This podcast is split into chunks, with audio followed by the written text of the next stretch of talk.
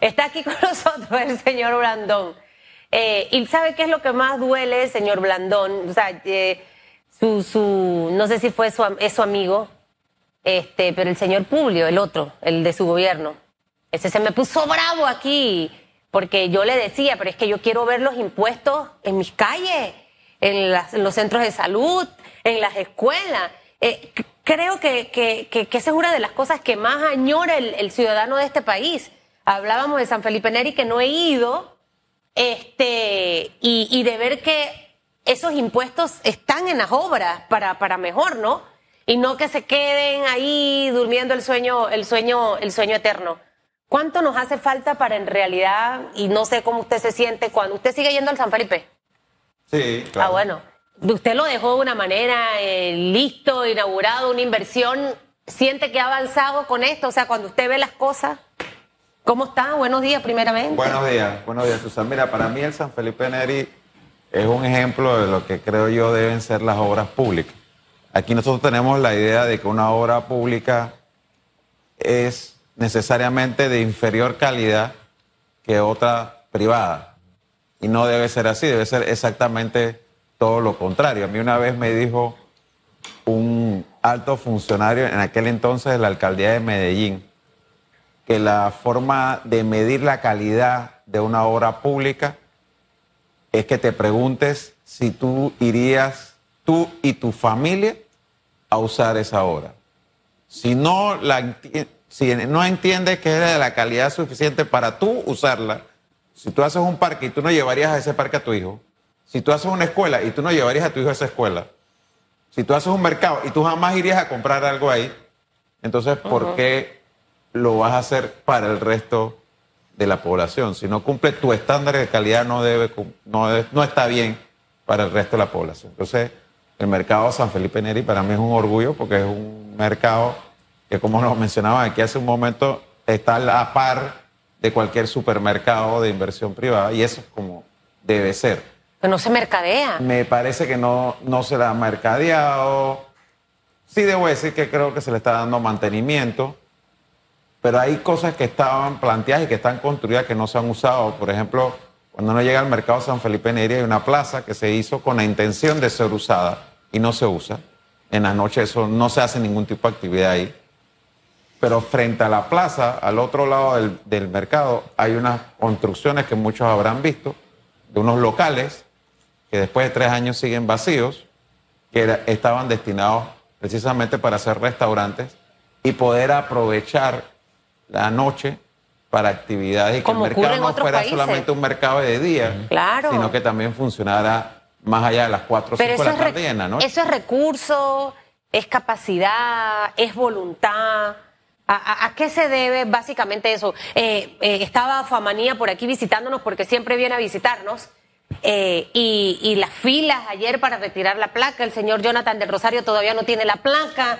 Entonces uno dice, ¿será que la alcaldía no tiene el presupuesto? ¿Será que la alcaldía no, no, no hay voluntad, es capacidad? O sea, ¿qué es lo que pasa? Mira, para mí no es un tema solamente de la alcaldía, es también del gobierno nacional. Hay, hay una especie de de apatía, de desinterés, no se está haciendo el trabajo con la voluntad de dejar una huella.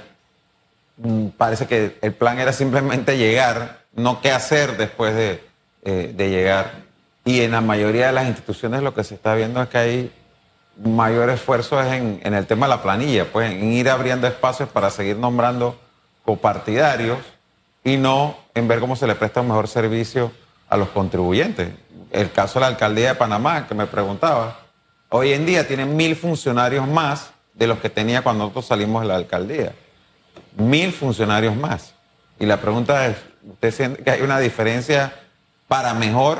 O sea, ¿se está prestando hoy un mejor servicio que hace tres años? Las placas salen más rápido, los trámites son más expeditos, hay más obras de las que había, ¿no? Yo no conozco en ningún proyecto a nivel de la alcaldía que se haya inaugurado en este periodo, que haya comenzado en este periodo y terminado en este periodo. Dice el ex ministro Jonathan de Rosario, que lo entrevistamos hace escasos eh, minutos, que este gobierno, uso sus palabras, no sirve ni para imprimir placas. No sé si usted coincide con, sí, porque, con el ex ministro. Porque tengo que decirte que la, culpa de que la placa no salga no es de la alcaldía, de ninguna alcaldía, porque las alcaldías no son las responsables de imprimir, que ahora ni siquiera es una placa, es imprimir El sticker. El el sticker. sticker. Esa culpa es de la autoridad del tránsito, que es la que negocia eso eh, con quien hace los- las placas antes y el sticker. O sea, es el gobierno central, el que está siendo incapaz en la entrega de. No son ni la alcaldía de Panamá, tengo que decirlo, ni la de Ahí se ninguna salva el otra del alcalde, ahí se salva. Pero Sí. ahora, eh, en medio de todo lo que hablamos y, y- y- y- y llevo al tema de los impuestos que se vean en las obras para mejor, para automatizar los servicios, para que el ciudadano la vida le sea más fácil, eh, en medio de la complicación que tenemos, eh, se anuncian unos cambios, bueno, un cambio, el de la canciller. Quisiera conocer su posición frente a, este, este cambio y la manera también en la que se da. Y hoy, en algunas glosas de diarios locales, señor Blandón, se habla de otros ministerios que vienen con cambio. Eh, ya estamos a un año y tantos meses, vale la pena hacerlo, es necesario, va a cambiar en realidad algo. Mira, empiezo por lo último. A mí no me parece que va a cambiar nada, así cambien a todo el gabinete. Si el presidente de la República no cambia su estilo de, de gobierno y su, y su actitud frente a los problemas. O sea, de nada sirve que tú pongas todos los ministros nuevos si el presidente, reitero, sigue con esta ausencia de liderazgo que lo ha caracterizado a lo largo de más de tres años.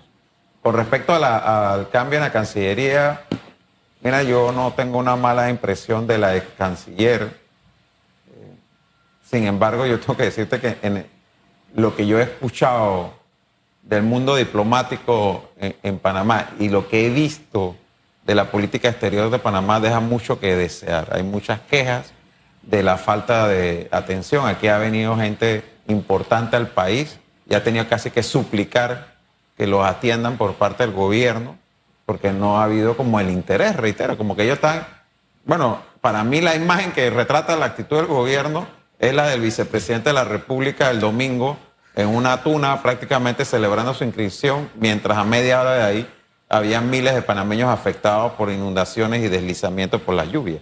Eso es lo que retrata mejor cuál es la actitud del gobierno frente a lo que está pasando en el país. Es decir, que usted percibe una desconexión del gobierno nacional con lo que está pasando. Si usted fuera el presidente de la República y tuviera a estas actuales figuras en el Consejo de Gabinete, ¿a quiénes cambiaría?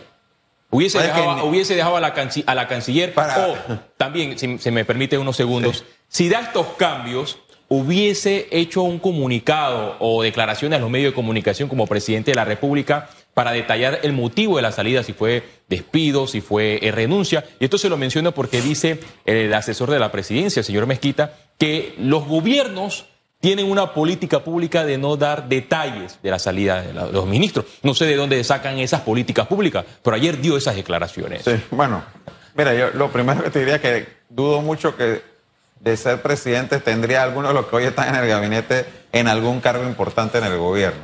Pero más allá de eso, eh, lo que tengo que reiterar es, Panamá, nos guste o no, es un país presidencialista. Aquí manda el presidente de la República. Y el presidente es el que escoge a su equipo de trabajo. Su equipo- Si su equipo de trabajo lo hace mal, no es culpa del equipo de trabajo, es culpa del presidente. Y lo que estamos viviendo en este país ahora mismo es que en un país presidencialista, el presidente no está mandando. Y al no ¿Y mandar el quién, y presidente. quién manda aquí? Nadie. Es que aquí entonces todo Pero el alguien mundo tiene se que mandar, porque hay decisiones que se toman, señor Baldón. Ah, No, no sé, no sé. Sí, pero es debe- que tú lo que escuchas es que hay decisiones que se toman en- el Palacio de las Garzas, no por el presidente, por el vicepresidente o por alguno otro, pero también aquí hay decisiones que se están tomando en la Asamblea, pero no porque la Asamblea es quien constitucionalmente tiene ese poder, sino porque en el vacío de poder que ha generado la falta de liderazgo del presidente, entonces alguien viene a llenarlo. Y a veces lo llena el presidente de la Asamblea, lo llena el presidente de la Comisión de Presupuestos, un grupo de diputados o algunos grupitos dentro del Ejecutivo. Y eso es lo que genera todos los cortocircuitos que hemos visto, porque ellos no están por resolver los problemas del país, están por resolverse a ellos mismos. Sí, ahora bien, el presidente ha hecho 8 o 11 cambios de, de ministros. ¿Qué recomendación usted le da al presidente Laurentino Cortizo de cara a los próximos meses? Ya casi estamos en la recta final para finalizar este, este periodo gubernamental. Mira, mi recomendación al presidente sería que empiece a preocuparse por cuál va a ser su legado, cómo quiere ser recordado. Ya queda poco.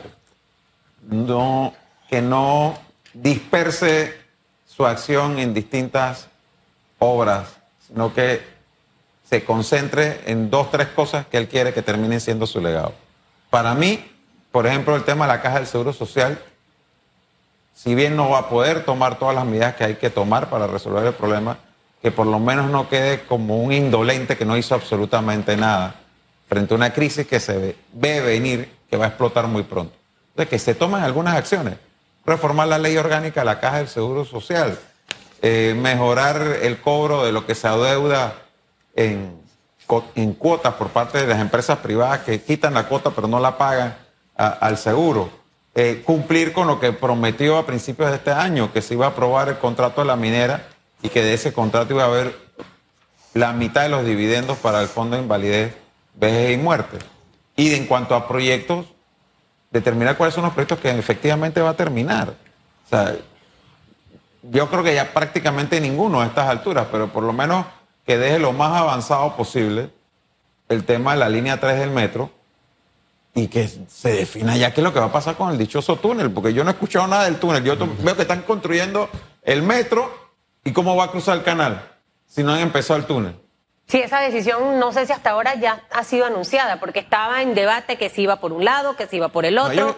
ellos, decidieron ya lo del túnel, pero yo hasta donde yo entiendo, los estudios de cómo se iba a hacer el túnel y demás son cosas que han tenido un poco de atraso por las contrataciones y yo no he escuchado, por lo menos yo no lo he escuchado, que ya se haya definido, mira, esta empresa es la que va a construir el túnel y así es como va a ser el túnel y ya empezamos la construcción del túnel. Yo no he oído nada de eso y ya uno está viendo que está avanzando la construcción de la línea 3 finalmente. y, y entonces vamos a quedar con la línea terminando en ambas riberas del canal sin poder cruzar. Sí, pero yo creo que al final al gobierno le conviene dejar avanzada casi la mayoría de las obras, señor Blandón. Recuerde que estamos en, en tiempos preelectorales. Le queda muy poco tiempo a esta administración eh, que debiera concentrarse, como bien, usted dice, en, en cerrar, ejecutar esos proyectos que sí va a poder para tratar de dejar un poquito la cosa mejor. Lo cierto es que quien sea presidente en el 2024 eh, va a recibir un país con muchas tareas pendientes. O sea, va a recibir el tema de la caja del seguro social, ese eh, creo que el principal dolor de cabeza, un nivel de endeudamiento también complicadísimo, una economía que le ha costado reactivarse, una tasa de desempleo muy alta. Eh, poca inversión que hemos traído. O sea, si usted es presidente, quiero decirle que va a tirar besito y bastante, porque va a ser complicado. Bueno, a, mí eh, me, a mí me gustan los retos y yo te digo una cosa, creo que el país va a necesitar más que nunca antes de gente que tenga la experiencia en gestión pública, porque no puedes llegar a improvisar ni a aprender con todos los problemas que te vas a encontrar apenas tomes posesión del cargo, pero también con gente que haya demostrado la voluntad de hacer las cosas y de hacerlas bien. Porque te reitero, aquí el próximo gobierno, como bien tú lo señalas, va a arrancar primero ya con el problema de la caja de seguro social andando. No es que va a empezar después. O sea, porque aquí lo que se está diciendo, de acuerdo a los estudios actuariales, es que en el 2024 se van a recoger mil millones de cuotas en, durante todo el año, pero va a haber que pagar en jubilaciones dos mil millones. O sea, va a haber un hueco de mil millones. No empezando el 1 de julio, va a ser desde que empiece el año 2024 una bomba que le va a explotar en la cara al próximo mandatario de la República y que debe tomar medidas serias, no sé, medidas paramétricas o otras medidas que han sido eh, recomendadas por eh, los sectores sociales. Y bien, este gobierno ha creado mesas de diálogo, se ha hecho una con relación a la Caja de Seguro Social, se ha hecho una mesa eh, nacional donde se han visto muchos, muchas áreas o crisis que afectan el país. ¿Qué se debe hacer entonces para rescatar la Caja de Seguro Social? Si el gobierno, el, próximo gobierno encuentra la caja de seguro social ya en medio de una crisis sin respuestas, sin fórmulas para poder salvarla. Mira, yo lo primero te voy a decir, y esto ya ha pasado en otros países, el gobierno no puede simplemente decir, bueno, si la Caja del Seguro Social no tiene plata para pagar, ese es el problema de los jubilados. Cuando llegue este momento que todos los estudios dicen que va a ser en el 2024, el gobierno va a tener que sacar la plata sí o sí para pagar la jubilación. Lo que puede ocurrir, como ocurrió en Grecia, es que el gobierno diga, no tengo la plata para pagar todo, así que le vamos a reducir la jubilación a todo el mundo. O sea, imagínense ese escenario. Entonces, frente a esa realidad, aquí a mí me parece que el gobierno lo que tiene que ver es, primero, fuentes de financiamiento alternas. Lo de la mina a mí me parece que es una buena propuesta, pero al día de hoy no han presentado el contrato de la minera a la Asamblea Nacional y uno ya empieza a preguntarte si lo que nos prometieron que habían logrado negociar era así o fue puro cuento. Y ahora ya no pueden, no han presentado nada porque no han logrado acordar lo que habían prometido que habían acordado. Segundo, yo creo que aquí hay que reformar la ley orgánica porque esta institución no puede seguir con la junta directiva como está, con todas las atribuciones que tiene. Hay que mejorar la gestión de cobro. Hay mucha gente que le debe a la Caja del Seguro Social. Sí. Hay que mejorar la gestión de las inversiones de la Caja. La Caja tiene inversiones, eh, depósitos en el Banco Nacional que no están generando los intereses suficientes, pero tiene también una gran cantidad de propiedades inmuebles que están muchas de ellas abandonadas. Hablemos las que tienen en, en la calzada Amador, por mencionar un solo ejemplo, están todo lo que usted ve ahí lleno de monte en la calzada Amador, es de la Caja del Seguro Social.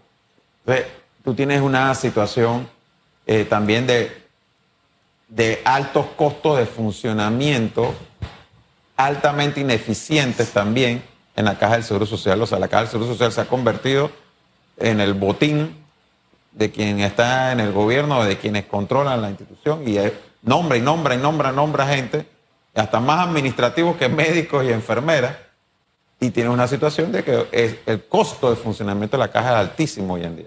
Mientras tú no corrijas todas esas cosas, yo no veo que el gobierno ni la caja tenga autoridad moral para venir a decirle a la gente, te voy a subir la edad de jubilación, eh, vas a tener que pagar más cuotas, eh, o, vas a recibir menos jubilación, porque es que nosotros nos robamos la plata.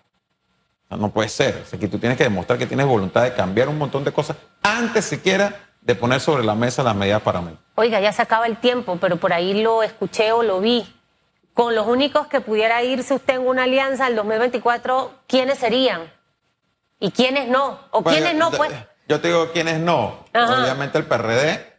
Nanay con el PRD. Por la, toda la historia que hay detrás. Casualmente ayer recordábamos el golpe del 11 de octubre del 68 y todos los que fueron asesinados durante la dictadura.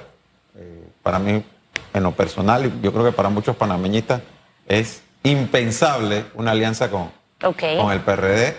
Eh, y luego está el tema del el señor Martinelli. Yo lo he dicho otras veces, yo conozco ese monstruo por dentro. Fuimos aliados durante dos años y medio durante ese tiempo que duró la alianza yo tuve muchos encontrones con él. Eh, él también está descartado. Para mí está descartado. Pero y en cambio democrático no quedan de esos monstruos.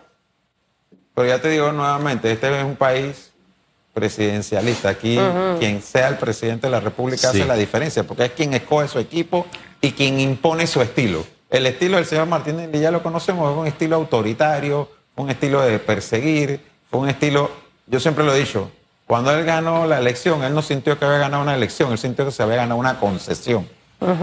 Y que el país era suyo para hacer negocio. O sea, que esos dos, perdón, nada más serían los únicos. O sea, que el país puede haber alianza con Cambio Democrático, con Rómulo Ruz. Con los otros partidos de oposición de hecho, lo estamos haciendo y estamos Lombana también, aunque no estemos almuerzo. A, conversar con todos los que estén en oposición. ¿Y Lombana, señor Blandón? Con todos. Y que ¿Con todos, incluyendo a Lombana? Con todos. Oiga, ¿y por qué no, le invitan a los almuerzos? coincidan en una visión de país con Dígame una cosa, no, yo sé que ustedes almuerzan una vez al mes, ya yo supe. Una vez al mes, sí creo que es una vez al mes. Sí. Ajá. Eh, nada más van ustedes tres, no, no van a invitar a otros más o al señor Lombana para que vaya al almuerzo. No. nuevamente, aquí es un tema de que haya el interés de sentarse a conversar. Por parte nuestra lo hay, siempre. Por el país, en todo momento. Él no. Pregúntale a él. Señor Yo mato por verlo en alguna foto aunque sea alguna conversación de algo. Porque es que al final siento que va a ser complicado e- ese, ese, ese camino al, al 2024. Sí. Debe, Mira, debe darse las alianzas. A mí me gusta, hay- un, eh, un- como un meme que vi una vez que decía, Ajá. cuando tú tienes dos lápices, un lápiz que está usado y un lápiz que está sin usar. El lápiz sin usar se ve bien. Siempre se ve bien. Ajá. Está bonito, está la punta. El lápiz usado está así hasta sin borrador. Eh, eh, sí, el lápiz usado está todo feíto, está, está sin punta, sin borrador. Mordido. Entonces es fácil cuando tú no has ocupado un cargo público criticar a los que lo han ocupado. Claro. No. Algunos analistas eh, políticos lo ven usted aliado con el señor Rómulo Rux en una fórmula presidencial, pero aquí hay un hueco. ¿Quién iría a la cabeza si eso se da? Y dos, ¿y qué pasaría si eh, el señor Rux pierde en las primarias con la señora Yanibel Ábrego? Porque ya recientemente salió un fallo a favor de los diputados disidentes. Y esta es una discusión, me imagino que usted la tendrá con el señor eh, Rómulo Rux en estas reuniones. No Sí. sé quién, quién iría o, o cómo sería en caso tal. Supongamos que Rux eh, pierda la dirigencia de este colectivo político opositor y también pierda en las primarias. Pese a esos dos factores negativos contra él, ¿usted le extendería también la invitación para una alianza? Voy a tratar de responderte rápido. Primero, nosotros aspiramos a que se pueda construir una alianza de oposición y el panameñismo aspira a presidir esa alianza de oposición. O sea, quien te habla quiere ser el candidato presidencial del panameñismo y ser el candidato presidencial de una alianza de oposición. Eso primero dejarlo claro. Eso se va a definir en septiembre del próximo año, cuando según el código electoral corresponde formalizar las alianzas electorales. Antes de eso no va a ocurrir, porque en junio y julio son las primarias de los partidos. Y te digo algo, así como en la escuela, tú no llegas a secundaria sin pasar la primaria. En la política tú no llegas a las elecciones generales sin pasar la primaria. Entonces hay que ver quiénes son los que van a ganar las primarias en cada partido en junio y julio del próximo año. Y, y te doy un ejemplo de mío, de mi experiencia política. Yo en el 2009, antes del 2009, estaba pensando en correr para la alcaldía de Panamá. Y decidí no hacerlo, ¿por qué? Porque en aquel entonces Balbina Herrera iba a ser la candidata a la alcaldía, estaba marcando súper bien en las encuestas y no se veía ninguna posibilidad de alianza entre el panameñismo y el CD. Entonces yo decía, si hay un candidato panamista, que soy yo, va a haber un candidato al CD y está Balbina, mejor me quedo de diputado. O sea, fue mi análisis. ¿Qué pasó un año después de cuando yo tomé esa decisión? Balbina no corrió por la alcaldía, corrió por la presidencia. El CD y el panameñismo se aliaron. ¿Y quién ganó? El candidato panameñista Bosco Vallarino. ¿Tú crees que yo no me quedé pensando, "Chuzo, si yo me hubiese atrevido, yo habría sido el alcalde? Bueno, Fallé en mi decisión. Sí. Cinco años después, dije, yo voy, no importa quién corra por el otro lado. Ferrufino era el que iba a ser el candidato al alcalde del CD, cuando yo tomé esa decisión. Marcaba de primero en las encuestas y, y Iba. volando. Eh, Bobby Velázquez era supuesto candidato del PRD. Ninguno de los dos terminó corriendo. Los dos se, se cayeron, se Ninguno desinflaron por, escándalos que ocurrieron. Los que están hoy en el escenario no son los que necesariamente van a estar en el escenario en julio del otro año o los que van a ser los candidatos para mayo del 2024. Así que nosotros vamos a seguir trabajando desde el panameñismo con la fe y la confianza que vamos a ganar la primaria del partido y luego a ser Sí. el candidato de una alianza de oposición. Mira, el partido PRD tiene 700 mil inscritos. Ellos aseguran que, no lo voy a dejar que conteste porque ya estamos pasado el tiempo, A ver. pero ellos aseguran que ellos vuelven a salir en el 2024. Y por ahí hay dos figuras fuertes, señor Chávez, que se mencionan dentro del PRD. Vamos a ver qué pasa. Me, me, me, me quedo con la reflexión que hizo él, porque es verdad, muchos candidatos que uno ve fuertes, pero ocurren eventos que los desinflan, los tumban, o ellos mismos se terminaron de tumbar. Y también hay candidatos que están arriba de las encuestas, pero hay encuestas que venden humo, que no necesariamente es una fotografía de lo que realmente está pasando en el acontecer político. Susana Elisa de Castillo. Gracias, señor Blandón, por su participación.